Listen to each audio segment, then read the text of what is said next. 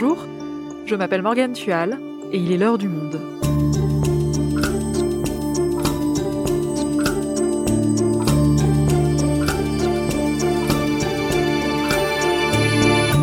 Aujourd'hui, qui était vraiment Joséphine Baker? Alors qu'Emmanuel Macron a choisi de faire entrer cet artiste au Panthéon ce mardi 30 novembre, nous allons revenir avec Anna Moreau et Claire Gatinois, journalistes au service vidéo et politique du Monde, sur son parcours hors du commun. Celui d'une afro-américaine qui a souffert de la pauvreté et de la ségrégation avant de conquérir le cœur des Parisiens et de devenir un symbole de la France libre. Joséphine Baker, une artiste inclassable au Panthéon, un épisode produit par Cyrielle Bedu, réalisation Alexandre Ferreira. Cette valise en cuir ordinaire a une histoire. Elle a servi pendant la guerre, la dernière, à transporter un certain nombre de documents secrets. Sa propriétaire, Joséphine Baker. Cette valise, c'est un peu une armoire aux souvenirs avec des photos, une lettre autographe du général de Gaulle et un livre, La guerre secrète de Joséphine Baker. Pourquoi avez-vous accepté d'entrer dans les services secrets?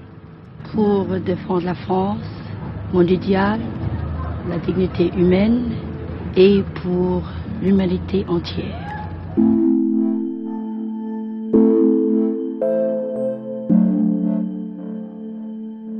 Nous sommes en 1963, dans le jardin du château des Milandes, en Dordogne. C'est là, dans ce qui était encore sa propriété privée, que la danseuse et chanteuse Joséphine Baker a choisi de tenir une interview sur son passé de résistante pendant la Seconde Guerre mondiale. Tout sourire, celle qui est alors âgée de 57 ans se tient debout. Elle est habillée d'un tailleur sombre et sur le revers gauche de sa veste sont fièrement épinglées plusieurs médailles.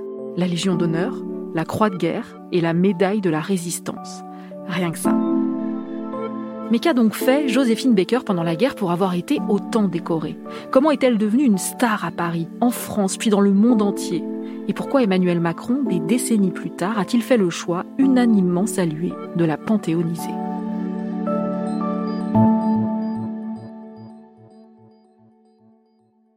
Anna, l'entrée de Joséphine Baker au Panthéon ce 30 novembre semble faire consensus.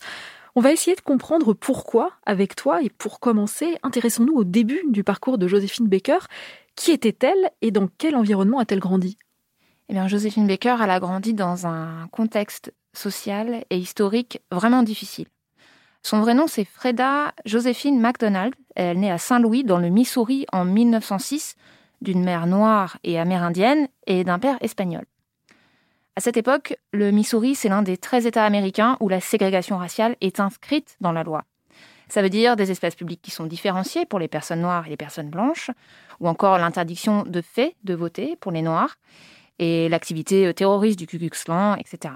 Alors Joséphine Baker, elle est donc métisse et elle vit tout ça de plein fouet, à titre individuel bien sûr, mais elle a aussi assisté à des événements traumatisants comme les émeutes raciales de Saint-Louis par exemple.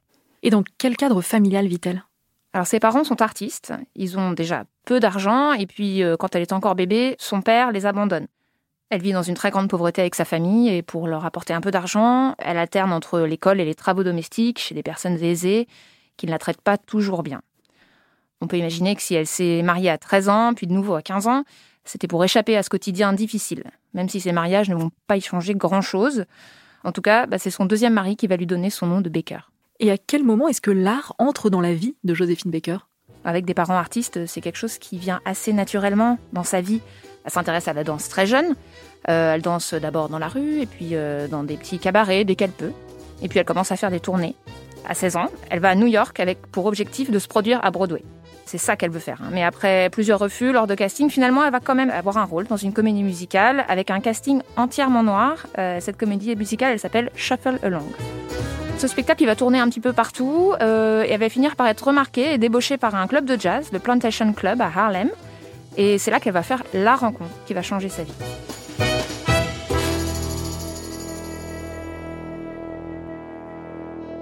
Qui est-ce qu'elle va rencontrer là-bas? Elle y rencontre Caroline Dudley Reagan. Alors c'est une femme, une mondaine, euh, qui vient de France. Elle est mariée à l'attaché commercial de l'ambassade américaine à Paris et elle veut monter une troupe d'artistes noirs et les emmener à Paris pour jouer dans un spectacle. Joséphine Baker, elle va faire partie du voyage avec une vingtaine d'autres euh, artistes, musiciens et danseurs. Et c'est quelque chose dont elle rêvait de voyager comme ça, de découvrir Paris? Je suis pas sûre que Joséphine Baker, elle rêvait de Paris en particulier, mais quitter un pays ségrégationniste pour un autre réputé ouvert et progressiste, sûrement. Parce qu'en fait, ce qui s'est passé, c'est qu'après la Première Guerre mondiale, il y a des soldats afro-américains qui sont restés en France et qui ont vécu à Paris une vie loin de la ségrégation, où leur culture, le jazz notamment, était très appréciée. Alors quand on propose à Joséphine Baker de partir à Paris, elle n'hésite pas. Elle prend le bateau depuis New York avec tous les autres euh, artistes noirs qui avaient été euh, sélectionnés par euh, Caroline Dudley Reagan. On est en 1925 et elle a 19 ans. Et ce spectacle pour lequel Caroline Dudley Reagan embauche tous ces artistes afro-américains, c'est quoi? Alors, c'est un nom qui, qui sonne pas bien du tout aujourd'hui. Ça s'appelle La Revue Nègre. c'est un spectacle qui est joué au théâtre des Champs-Élysées. C'est le directeur du théâtre qui avait eu cette idée euh, de faire un spectacle uniquement avec des artistes noirs. Alors, faut rappeler un petit peu le contexte. À Paris, à cette époque, il y a une sorte de ce qu'on appelle une folie noire euh, pour plusieurs raisons. Déjà, comme on l'a dit, il y a l'émergence du jazz. Il y a aussi cette fascination pour les colonies qui est alimentée par les expositions coloniales. Ce sont ces grandes manifestations où on reconstituait la vie dans les colonies avec des mises en scène d'autochtones. On les faisait danser également. Et euh, tout ça, ça s'accompagne aussi d'un grand intérêt pour l'art primitif. En gros, c'est l'art traditionnel euh, des cultures qui ne sont pas occidentales.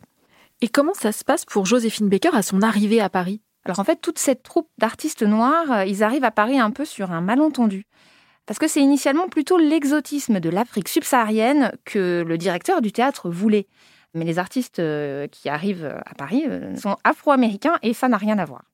On va tout de même demander à Joséphine Baker de danser les seins nus, pour correspondre avec cette image euh, que les gens avaient de l'africaine. Et elle va se faire remarquer euh, dans le numéro final de la revue Nègre euh, qui s'appelle Danse sauvage. C'est une danse érotique avec un autre danseur et c'est vraiment un des passages qui va la faire remarquer lors de ce spectacle. Est-ce que ça marche? Mais oui, ça marche très très bien. En fait, euh, sa danse a un côté euh, très sensuel et en même temps, elle est vraiment dans le burlesque, le second degré presque. On le voit sur euh, certains films qui restent encore de cette époque. Elle louche, elle fait des grimaces, elle a un corps complètement dégingandé, une danse très spontanée, très libre. Donc c'est vraiment le spectacle qui fait de Joséphine Baker une grande star. Donc Joséphine Baker, qui vient d'un milieu très pauvre, qui vient de l'Amérique ségrégationniste, connaît tout à coup un énorme succès. Elle se retrouve acclamée. Comment vit-elle tout ça? Alors c'est vrai que Joséphine Baker, on l'a oublié aujourd'hui, mais c'est vraiment la première star noire internationale. Elle n'est pas juste connue dans euh, les frontières de, la France, elle est connue euh, partout en Europe. Et c'est quelqu'un qui a un peu un don euh, pour la communication et le marketing. Elle sait se mettre en scène euh, dans des situations pour qu'on parle d'elle. Euh, par exemple, descendre les Champs-Élysées euh, avec son guépard qui faisait le spectacle avec elle et elle se promenait le, long des Champs-Élysées avec son guépard. Donc le côté très star, bling bling. Donc un côté voilà Beyoncé et en même temps vraiment vraiment proche des Parisiens. Et à côté de ça, elle est aussi proche des milieux intellectuels. Elle devient la muse des, des cubistes à cette époque-là. Elle devient vraiment le visage des années folles, cette coupe courte, les cheveux plaqués euh, sur la tête.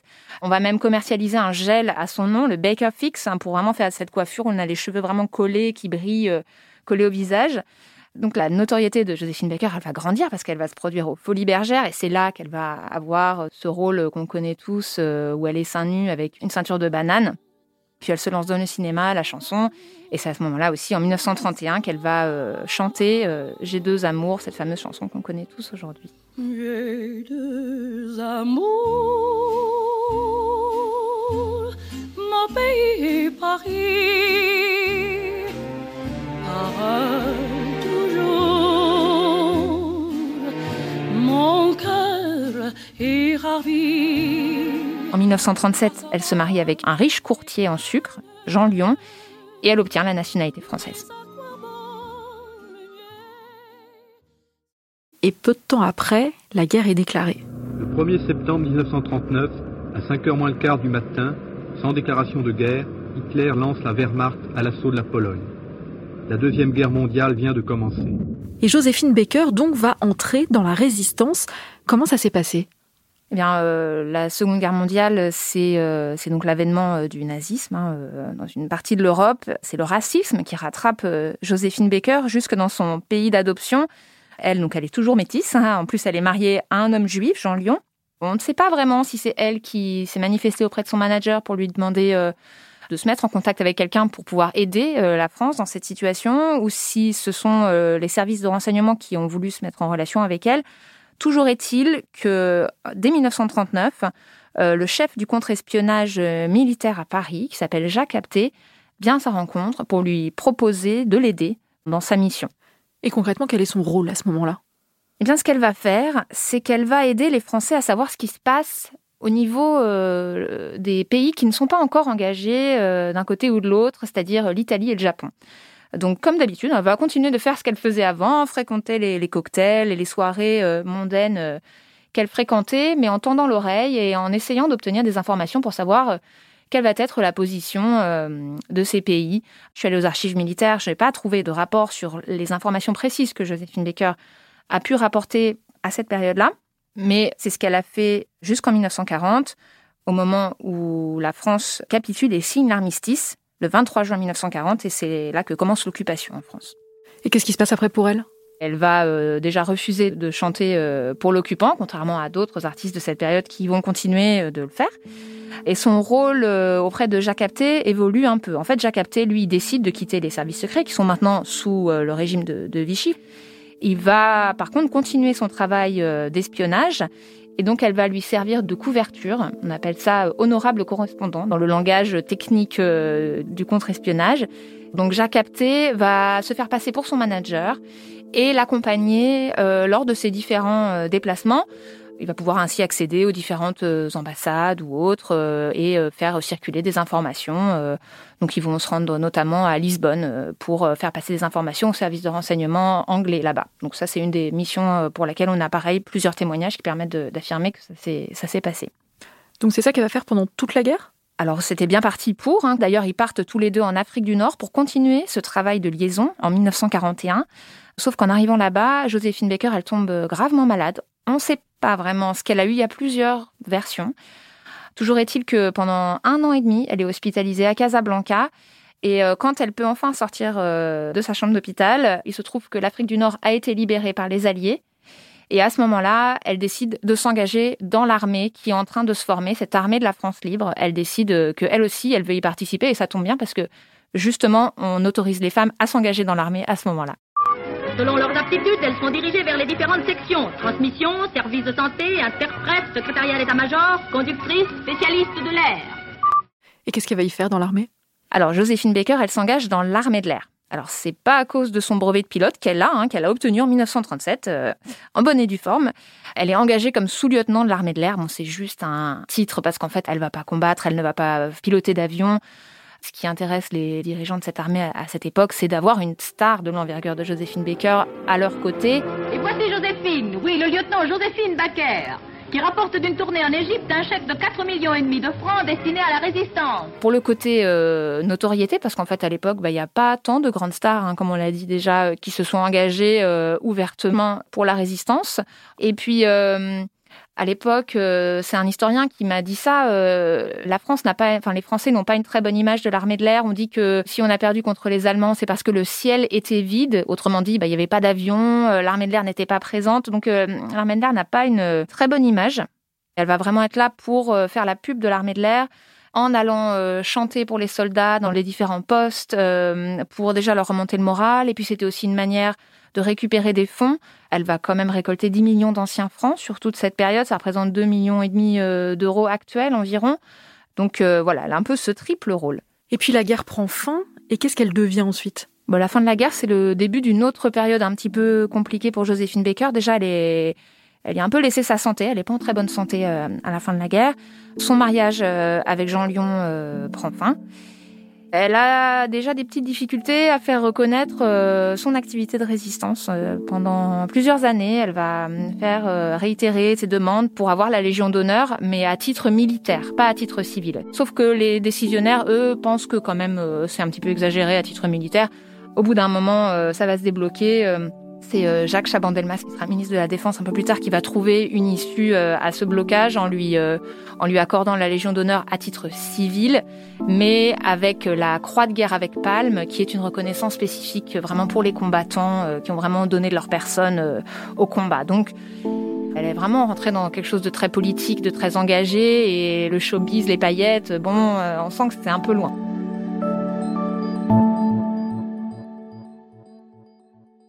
Justement, à quoi va ressembler sa vie à partir de ce moment-là? Alors sa vie, elle va prendre un tournant assez intéressant.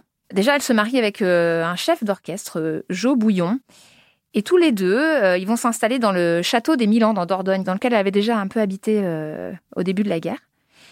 Et ensemble, ils vont adopter 12 enfants du monde entier et fonder ce qu'ils appellent la tribu arc-en-ciel. Donc c'était vraiment voilà l'idéal d'une communauté avec tous ces enfants venant de pays différents, avec des religions différentes et un peu prouver que le vivre ensemble était possible elle continue euh, d'être engagée euh, politiquement puisque euh, aux États-Unis ça bouge enfin. Il y a le mouvement pour les droits civiques qui prend vraiment beaucoup d'ampleur et Joséphine Baker, elle était à la marche des droits civiques de 1963 avec le fameux jour où Martin Luther King a prononcé son discours. Et il se trouve que ce jour-là, il y a deux femmes qui ont parlé. Il y a une des organisatrices de la marche et il y a Joséphine Baker. Alors entre ses voyages euh, spontanés aux États-Unis, ses allées-venues, c'est souvent d'ailleurs sur ses fonds propres hein, qu'elle fait tout ça, hein, même pendant la résistance. Hein, euh, elle gagne beaucoup d'argent avec son art et elle va aussi en dépenser beaucoup, sans compter. Elle est de plus en plus endettée, elle ne peut plus vivre au Milan et elle va même lancer un appel pour sauver sa propriété euh, de Dordogne où vivent tous ses enfants. Mais en 1964, elle est rattrapée par le fisc et elle est expulsée. Mais ça veut dire qu'elle se retrouve à la rue? Alors non, quand même pas. Euh, Joséphine Baker, elle a quand même euh, beaucoup euh, d'amis qui ont, eux, beaucoup d'argent. Et c'est son amie américaine, l'actrice, la princesse de Monaco, Grace Kelly, qui va lui, lui prêter un logement à Monaco. Est-ce que ça marque la fin de sa carrière? Eh bien non, pas tout à fait. En fait, en 1975, il y a un regain d'énergie. Et Joséphine Baker va fêter ses 50 ans de carrière en inaugurant un nouveau spectacle à Bobino, c'est une salle de spectacle à Paris. Il a rien on te revient toujours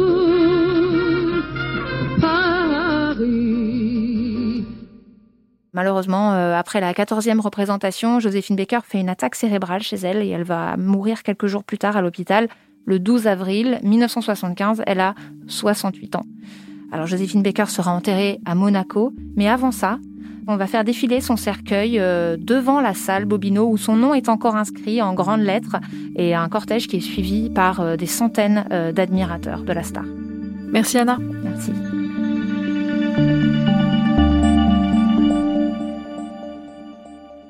Claire, tu es journaliste au service politique du Monde, tu suis l'exécutif. Pour terminer cet épisode, je voudrais qu'on s'intéresse avec toi à cet événement qu'est la panthéonisation de Joséphine Baker. Il a donc été décidé par Emmanuel Macron. Pourquoi a-t-il fait ce choix de panthéoniser Joséphine Baker? Alors c'est un symbole fort, tout d'abord parce que c'est une femme et qu'il y a encore très peu de femmes au Panthéon. Emmanuel Macron remet encore un coup d'accélérateur donc sur cette féminisation de la panthéonisation avec l'arrivée de Simone Veil en 2018 et Joséphine Baker sera donc la, seconde de ce quinquennat. Ce qui est très important, au-delà du fait que ce soit une femme, euh, c'est aussi que c'est une femme noire, et cette fois-ci, c'est la, première fois dans l'histoire, donc qu'une femme noire entrera au Panthéon. Et c'est important pour l'Élysée de faire entrer une femme noire au Panthéon alors, euh, c'est extrêmement important euh, pour l'image, effectivement, qu'Emmanuel Macron veut donner à, son quinquennat. Et cette volonté d'insister sur euh, le rassemblement de la France, la vision de cette France éternelle. Et c'est d'autant plus important de le faire à ce moment-là, à quelques mois de la présidentielle, où on voit que toutes les divisions ressurgissent avec l'arrivée des idées d'extrême droite, et notamment avec ce qu'on appelle aujourd'hui la zémorisation de, de cette campagne électorale avec l'arrivée de l'irruption d'Éric Zemmour, euh, qui, bien que pas encore officiellement candidat, euh, prétend à l'élection présidentielle. Joséphine Baker est au carrefour en fait de plusieurs histoires. Euh, elle est à la fois une enfant noire, misérable. elle arrive en France, elle est très proche de De Gaulle. C'est une artiste et c'est aussi une résistante, donc engagée politiquement. Et surtout, c'est une femme qui est à la fois étrangère mais aussi amoureuse de la France.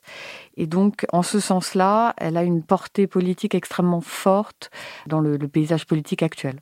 Et ça veut dire que sa panthéonisation fait consensus dans la société française? Tout à fait, c'est un choix finalement qui est euh, assez peu risqué pour Emmanuel Macron et un choix aussi qui est rassembleur puisque aujourd'hui personne n'oserait critiquer ou remettre en question euh, cet hommage qui est quelque chose en fait d'assez confortable en fait pour lui et, d'essentiellement rassembleur en fait en cette période préélectorale. Ce qui euh, n'est pas le cas forcément de toutes les hypothèses qui ont été formulées pour l'arrivée au Panthéon d'autres personnalités.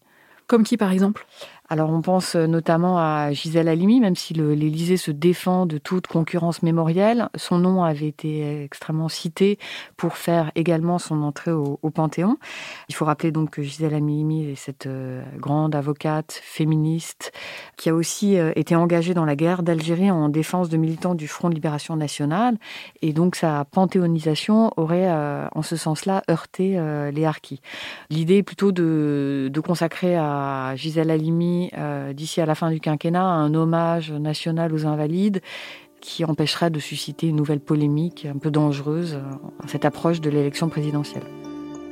Merci Claire. Merci à vous.